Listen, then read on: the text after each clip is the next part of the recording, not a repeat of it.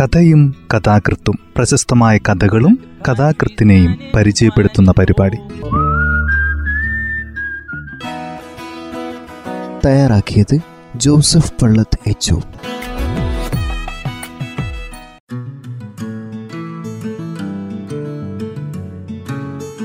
കഥയും കഥാകൃത്തും എന്ന ഈ പരിപാടിയിൽ നിന്ന് ഉണ്ണി ആറിന്റെ നാമിങ് അറിയുവതൽപ്പം എന്ന കഥയാണ് അവതരിപ്പിക്കുന്നത്. ഇരവിശ്വാസം അമ്പലത്തിൽ വെച്ചായിരുന്നു കുട്ടന്റെയും രാധയുടെയും കല്യാണം.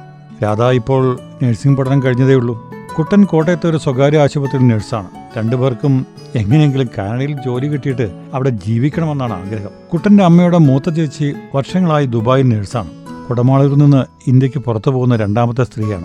കല്യാണ സദ്യയൊക്കെ കഴിഞ്ഞപ്പോൾ രണ്ടുപേരെയും മാറ്റി നിർത്തി അവർ രഹസ്യമായി പറഞ്ഞു മക്കളെ നിങ്ങൾക്ക് പുറത്തു പോകാനല്ലേ ആഗ്രഹം? ഇന്നു മുതൽ പത്ത് ദിവസത്തേക്ക് വ്രതം നോക്കാം. എല്ലാം ഇരവീശ്വര തപ്പൻ ശരിയാക്കി തരും. ഞാനും പണ്ട് ഇങ്ങനെ കല്യാണം കഴിഞ്ഞ ദിവസം തന്നെ നോമ്പൊക്കെ നോക്കിയതാ.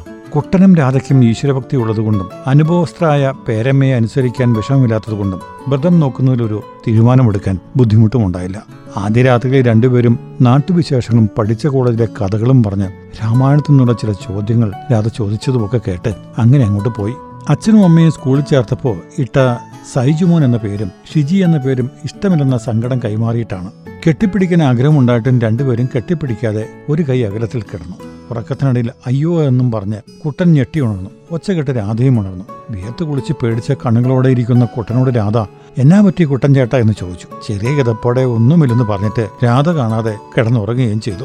ഉച്ചയ്ക്ക് ഇറച്ചിയും മീനുമൊക്കെ വേണ്ടെന്ന് പറഞ്ഞപ്പോൾ അച്ഛനും അമ്മയ്ക്ക് അത്ഭുതമായി. ഇന്നലെ അമ്പലത്തിൽ വെച്ച് പേരമ രഹസ്യമായി പറഞ്ഞ കാര്യം രണ്ടുപേരും വീട്ടുകാരോട് മറച്ചു വെച്ചില്ല. കുട്ടന്റെ അമ്മ അപ്പോൾ തന്നെ നേഴ്സ് ചേച്ചിയെ വിളിച്ച് ചീത്ത പറഞ്ഞു. ആരും കേൾക്കാതെ ഇടയ്ക്കിടയ്ക്ക് എന്നോട് കള്ളം പറയല്ലേ? ഇന്നലെ രാത്രിയിൽ എന്നാ പറ്റിയെന്ന് രാധ ചോദിച്ചുകൊണ്ടിരുന്നു. അപ്പോഴെല്ലാം കുട്ടൻ പേടിയോടെ ആ സ്വപ്നം ഓർക്കും. ഈശ്വരനോട് ഇത്രയും അടുത്തിരുന്നിട്ടും എന്തൊക്കെയാ സംഭവിക്കുന്നത് ഓർത്തപ്പോൾ കുട്ടന് സഹിക്കാനായില്ല.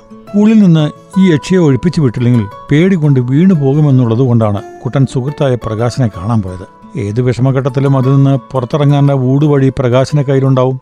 കുട്ടൻ പ്രകാശിന് മുമ്പിൽ കുറച്ചു നേരം സ്വതേ ശാന്ത പ്രകൃതക്കാരനായതിനാൽ പ്രകാശൻ തിടുക്കമൊന്നും കാട്ടിയില്ല.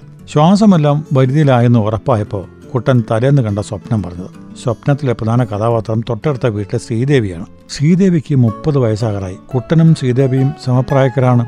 പത്ത് വരെ ഒരേ സ്കൂളിൽ പഠിച്ചവര്. പത്ത് കഴിഞ്ഞ് ശ്രീദേവി തിരുവല്ലയിലെ അമ്മ വീട്ടിൽ നിന്നാണ് പഠിച്ചത്. ഡിഗ്രി കഴിഞ്ഞ് ഇവിടേക്ക് വന്നു. തൊട്ടടുത്ത വീടാണെങ്കിലും കുട്ടനോട് ശ്രീദേവിക്ക് വലിയ മിണ്ടാട്ടമൊന്നുമില്ലായിരുന്നു. എന്നാൽ ഉണ്ട്. ഇവിടെ പോയതാ അത്രമാത്രമുള്ള വർത്തമാനം. ചിലപ്പോൾ ഒരു ചിരി. ഒരു ചിരി എന്ന് പറയാൻ കഴിയില്ല. അരച്ചിരിയാവും പലപ്പോഴും. ശ്രീദേവി കാണുമ്പോഴെല്ലാം ഉണ്ട പതിവ് ചിരി സ്വപ്നത്തിലും തെറ്റിച്ചില്ല. തിരിച്ചു ചിരിക്കാതെ ശ്രീദേവി കുട്ടന്റെ തോർത്ത് വലിച്ചു പറിച്ചു കളഞ്ഞു. അതാണ് അയ്യോ എന്നും പറഞ്ഞ് ചാടി എഴുന്നേറ്റത്. ഇത് പറഞ്ഞു തീരുമ്പോഴേക്കും കുട്ടന്റെ ശ്വാസത്തിന്റെ ഓട്ടം അല്പം കൂടിയിരുന്നു. ഇതെന്താണ് ഇങ്ങനെയൊരു സ്വപ്നമെന്ന് പ്രകാശനും അത്ഭുതമായി അമ്മ വീട്ടിൽ നിന്ന് ഇടയ്ക്ക് വന്നിരുന്ന ശ്രീദേവിയുടെ വളർച്ചയും കൂടെ വളർന്ന സൗന്ദര്യമൊക്കെ അക്കാലത്ത് കുട്ടൻ രഹസ്യമായി പ്രകാശനോട് പറഞ്ഞിരുന്നു. അല്പം കൂടി മുതിർന്ന ശേഷം അങ്ങനെയൊന്നും തന്നെ പറഞ്ഞിട്ടുമില്ല. ശ്രീദേവിക്ക് ചിലപ്പോൾ കുട്ടനോട് ഉള്ളിൽ ഇഷ്ടമുണ്ടായിരുന്നിരിക്കാം. അത് നഷ്ടമായതിന്റെ പ്രതികാരമായി കൂടെ ഇത്. അല്ലെങ്കിൽ കുട്ടനും ശ്രീദേവിയും പ്രണയത്തിലായിരുന്നിരിക്കാം. ശ്രീദേവിയെ ഉപേക്ഷിച്ച് മറ്റൊരു പെൺകുട്ടിയെ കല്യാണം കഴിച്ചതിന്റെ കുറ്റബോധം ആയിക്കൂടെ ഇത്. അങ്ങനെയൊക്കെ ചിന്തിച്ചു. ഏത് മതത്തിലാണെങ്കിലും വ്രതമൊക്കെ നോക്കുമ്പോൾ ദൈവങ്ങൾ ഇങ്ങനെ ചില പരീക്ഷണങ്ങളൊക്കെ നടത്തില്ലേ? ഇതിനെ അങ്ങനെ കണ്ടാൽ പോരെ എന്ന് പ്രകാശം ചോദിച്ചു. അതിന് കുറച്ച് കാര്യമുണ്ടെന്ന് കുട്ടന് തോന്നി. അപ്പോഴേക്കും മനസ്സിനെ അലട്ടുന്ന മറ്റൊരു കാര്യം ഭാര്യയുടെ നിഷ്കളങ്കമായ ചോദ്യത്തിന് മുന്നിൽ നുണ പറഞ്ഞു നിൽക്കുന്നതിലെ കുറ്റബോധമായിരുന്നു. കുട്ടൻ സന്ധ്യാനാമം പതിവിലും സമയമെടുത്ത് ചൊല്ലി രാത്രി ആയപ്പോഴേക്കും ഇന്നലെ രാത്രിയിൽ എന്നാ പറ്റിയെന്ന ചോദ്യം രാധ മറന്നുപോയതുപോലെയായി. ഈ വ്രതം തെറ്റാതെ പിടിച്ചാൽ അടുത്ത വർഷം നമ്മൾ കാനഡയിലായിരിക്കുമെന്ന് പറയുമ്പോൾ രാധയുടെ മുഖം സന്തോഷം കൊണ്ട് പ്രകാശിക്കും.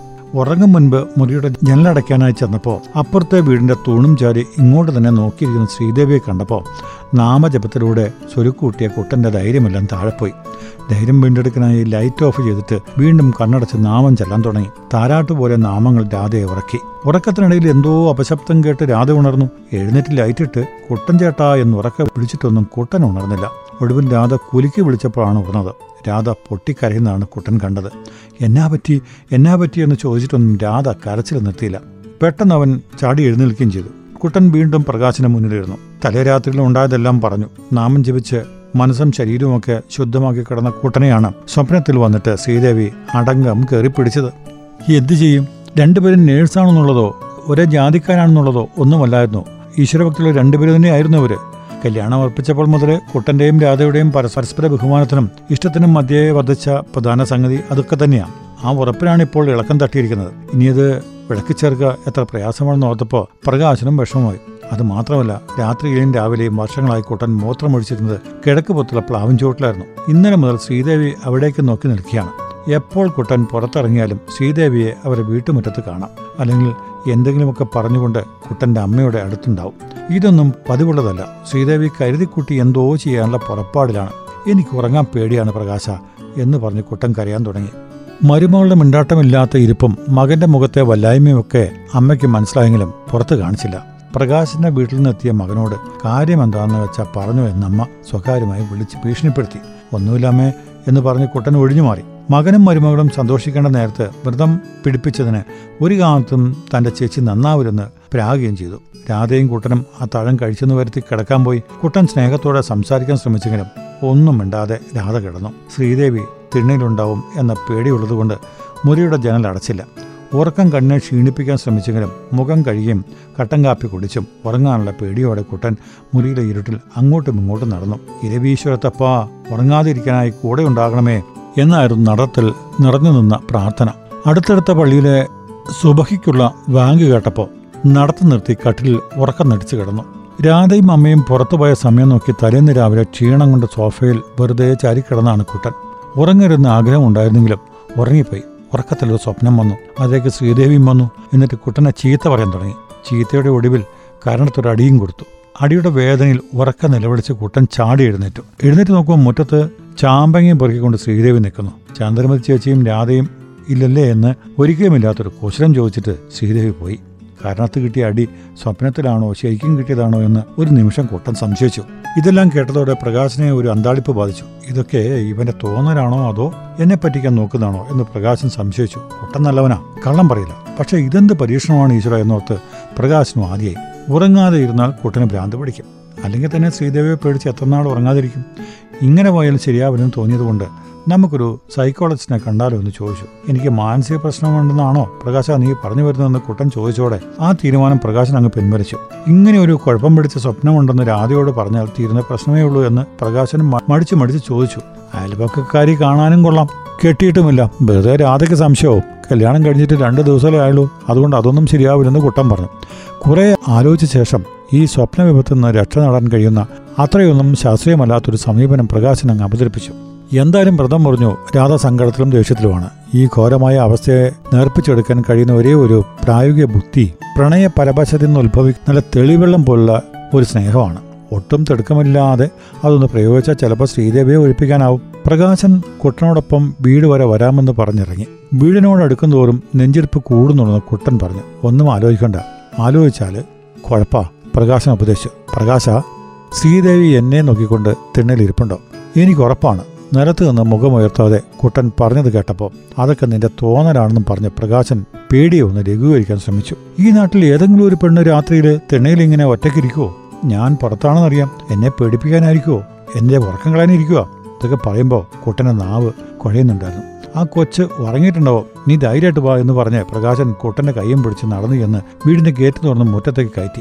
കുട്ടൻ മുഖം ഉയർത്താതെ ശ്രീദേവി തിണ്ണയിലിരിപ്പുണ്ടോ എന്ന് ചോദിച്ചു. ഏയ് അവിടെ എങ്ങും ആരുമില്ലോ എന്ന് പ്രകാശം പറഞ്ഞിട്ട് തിരിച്ചു നടക്കുമ്പോൾ ചെറുതായി തല വെട്ടിച്ച് നോക്കി. ഈ രാത്രി ശ്രീദേവി തിണ്ണയിലെ തൂണും ചാരി ഇരിക്കുന്നത് എന്തിനാണെന്ന് പ്രകാശന് മനസ്സിലായില്ല. കുട്ടനെത്തിയപ്പോഴേക്കും രാധ ഉറങ്ങിയിരുന്നു. പ്രകാശന്റെ വീട്ടിൽ നിന്ന് അത്താഴം കഴിച്ചെന്ന് അമ്മയോട് കള്ളം പറഞ്ഞു. രാധ ഉറങ്ങുവാണോ? ഉറക്കം നടിക്കുവാണോ എന്ന് സംശയം തോന്നി. കല്യാണം കഴിച്ചിട്ട് രണ്ട് ദിവസം തികയും മുമ്പേ ഭാര്യയെ സംശയിക്കുന്നതിൽ കുട്ടൻ തന്നോട് തന്നെ ഇഷ്ടക്കേടും തോന്നി.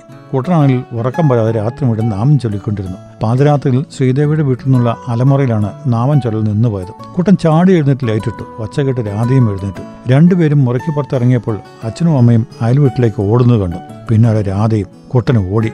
ഒരു തവണ മാത്രമേ കുട്ടൻ നോക്കിയുള്ളൂ. പെട്ടെന്ന് തന്നെ പുറത്തേക്കിറങ്ങി അച്ഛനാണ് കയറ് മുറിച്ചത്. രാധയും അമ്മയും ശ്രീദേവിയുടെ കാലിൽ ചുറ്റിപ്പിടിച്ചുയർത്തി നിമിഷ നേരത്തിനുള്ളിൽ അയൽക്കാരെല്ലാം ഉണർന്നു. ആരോ പോലീസിനെ വിവരം അറിയിച്ചു. ശ്രീദേവി എന്തുകൊണ്ട് ഇങ്ങനെ ഇങ്ങനെ ഒരു കടുങ്കൈ ചെയ്തെന്ന് ആർക്കും മനസ്സിലായില്ല. ഇന്നിനി ഉറങ്ങണ്ടല്ലോ എന്ന മനസമാധാനമായിരുന്നു കുട്ടന്.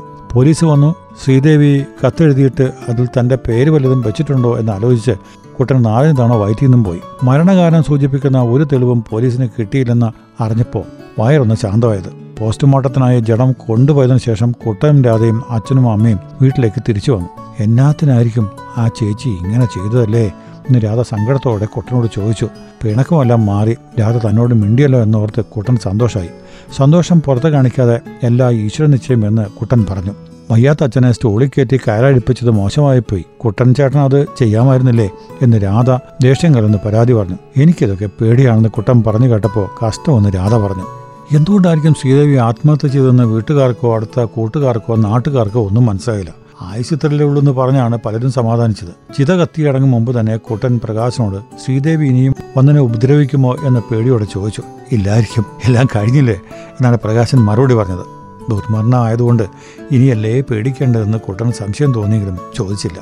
ശ്രീദേവിയുടെ വീട്ടിലേക്കുള്ള കാപ്പിയും ഭക്ഷണവും ഒക്കെ അമ്മയും രാധയും കൂടിയാണ് ഉണ്ടാക്കിയത്. വയ്യാതിരുന്നിട്ടും എല്ലാ കാര്യത്തിനും അച്ഛൻ ഓടി നടന്നു. താൻ ഇവിടെ ഉണ്ടെന്ന് അറിയിക്കാൻ മാത്രമായി കുട്ടൻ എല്ലാ കാര്യങ്ങളും തൊട്ട് തൊട്ട് നിന്നു. പാതിരാത്രി കഴിഞ്ഞപ്പോൾ അവ നാലുപേരും തിരിച്ചു വന്നു. ക്ഷീണം കാരണം കിടക്ക കണ്ട ഉടൻ തന്നെ രാധ ഉറക്കം പിടിച്ചു. മുറിയുടെ ജനലടച്ചിട്ടും ചിത കത്തിയതിന് മണമുണ്ട്. ആ മണം പോകാൻ സാമ്പ്രാണിത്തിരി കത്തിച്ചു വെച്ചെങ്കിലും കാര്യമുണ്ടായില്ല. ഇരുട്ടിലിരിക്കാൻ പേടി തോന്നിയതുകൊണ്ട് കുട്ടൻ ലൈറ്റ് ഓഫാക്കാതെ കിടക്കയിൽ ചാരിയിരുന്ന് നാമം ജപിച്ചു. ക്ഷീണം കൊണ്ട് ഉറങ്ങിപ്പോകുമെന്ന് ഉറപ്പായിരുന്നു. എങ്കിലും ഉറങ്ങാതിരിക്കാൻ പരമാവധി ശ്രമിക്കുമെന്ന് കുട്ടൻ തന്നോട് തന്നെ പറഞ്ഞു. കുട്ടൻ വെളുപ്പിനെ ഉണർന്നു കാപ്പി കുടിക്കാൻ നിൽക്കാതെ പ്രകാശനെ ഒന്ന് കാണണമെന്ന് പറഞ്ഞിറങ്ങി. അവിടെ ചെല്ലുമ്പോൾ പ്രകാശൻ എഴുന്നേറ്റ് വരുന്നേ ഉണ്ടായിരുന്നുള്ളൂ. രാവിലെ തന്നെ കുട്ടനെ കണ്ടപ്പോൾ തലേ രാത്രി എന്തോ അത്യാഹിതം സംഭവിച്ചിട്ടുണ്ടെന്ന് ഉറപ്പായി. കുട്ടൻ പ്രകാശന്റെ കട്ടിലിനടുത്തിരുന്നു കുറെ നേരം ഒന്നും മിണ്ടിയില്ല. ശ്രീദേവി പിന്നെയും സ്വപ്നത്തിൽ വന്നോ എന്ന് പ്രകാശൻ ചോദിച്ചു. കുട്ടൻ തലയാട്ടി. ആകാംക്ഷയും ഭയവും സഹിക്കാനാവാത്ത പ്രകാശൻ കട്ടിൽ എഴുന്നേറ്റിരുന്ന്. എന്നാ കുഴപ്പമായോ എന്ന് ചോദിച്ചു. കുട്ടന്റെ നോട്ടം മറ്റെവിടെയോ ആയിരുന്നു. ഭൂമിയിൽ കാൽ തൊടാതെ സഞ്ചരിക്കുന്ന ഒരു മനുഷ്യനെ പോലെയാണ് കുട്ടൻ ആ സ്വപ്നം പറഞ്ഞത്. ഒഴിഞ്ഞ ഒരു സ്ഥലം. പച്ചപ്പൊന്നുമില്ല. എന്നാൽ അങ്ങനെ വരണ്ടുണങ്ങിയിട്ടുമില്ല അവിടെ ഞാൻ നിൽക്കുന്നു. ദൂരെ നിന്ന് ശ്രീദേവി നടന്നടുത്തെത്തി. എന്നെ നോക്കി ഒന്നും പറയാതെ കുറെ നേരം നിന്നു. പിന്നെ നടന്നുപോയി. ഒരു നോവലിലോ സിനിമയിലോ കാണാവുന്ന സന്ദർഭം പോലെ കുട്ടന്റെ സ്വപ്നം പരിചിതമായി തോന്നി. പ്രകാശന്. ജീവിച്ചിരുന്ന ശ്രീദേവിയെ പോലല്ല കേട്ടോ മരിച്ച ശ്രീദേവി എന്ന് വീട്ടിൽ നിന്ന് ഇറങ്ങും മുമ്പ് കുട്ടൻ പ്രകാശനോട് പറഞ്ഞിരുന്നു. മരിച്ച ശ്രീദേവി എന്തൊരു പാവമാണ് എന്റെ പ്രകാശ എന്ന് പറയുമ്പോൾ കുട്ടന്റെ ഉള്ളിലുണ്ടായിരുന്നത് സന്തോഷമാണോ സങ്കടമാണോ എന്ന് മാത്രം പ്രകാശന് മനസ്സിലായില്ല. തന്റെ മനസ്സിലിരിപ്പൊക്കെയും മറച്ചു പിടിക്കാൻ മാത്രം സാമർത്ഥ്യം കുട്ടനില്ലെന്നാണ് ഇതുവരെയും പ്രകാശൻ വിശ്വസിച്ചു പോകുന്നത്. ഇപ്പോഴും അയാൾ അങ്ങനെ വിശ്വസിക്കുന്നു. കഥ ഇവിടെ അവസാനിക്കുന്നു. ഉണ്ണിയാറിന്റെ നാമിങ് അറിയുവതൽപ്പം എന്ന കഥയാണ് അവതരിപ്പിച്ചത്.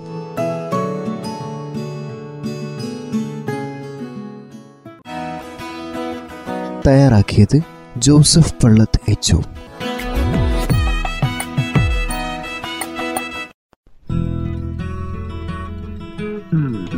കഥയും കഥാകൃത്തും പ്രശസ്തമായ കഥകളും കഥാകൃത്തിനെയും പരിചയപ്പെടുത്തുന്ന പരിപാടി.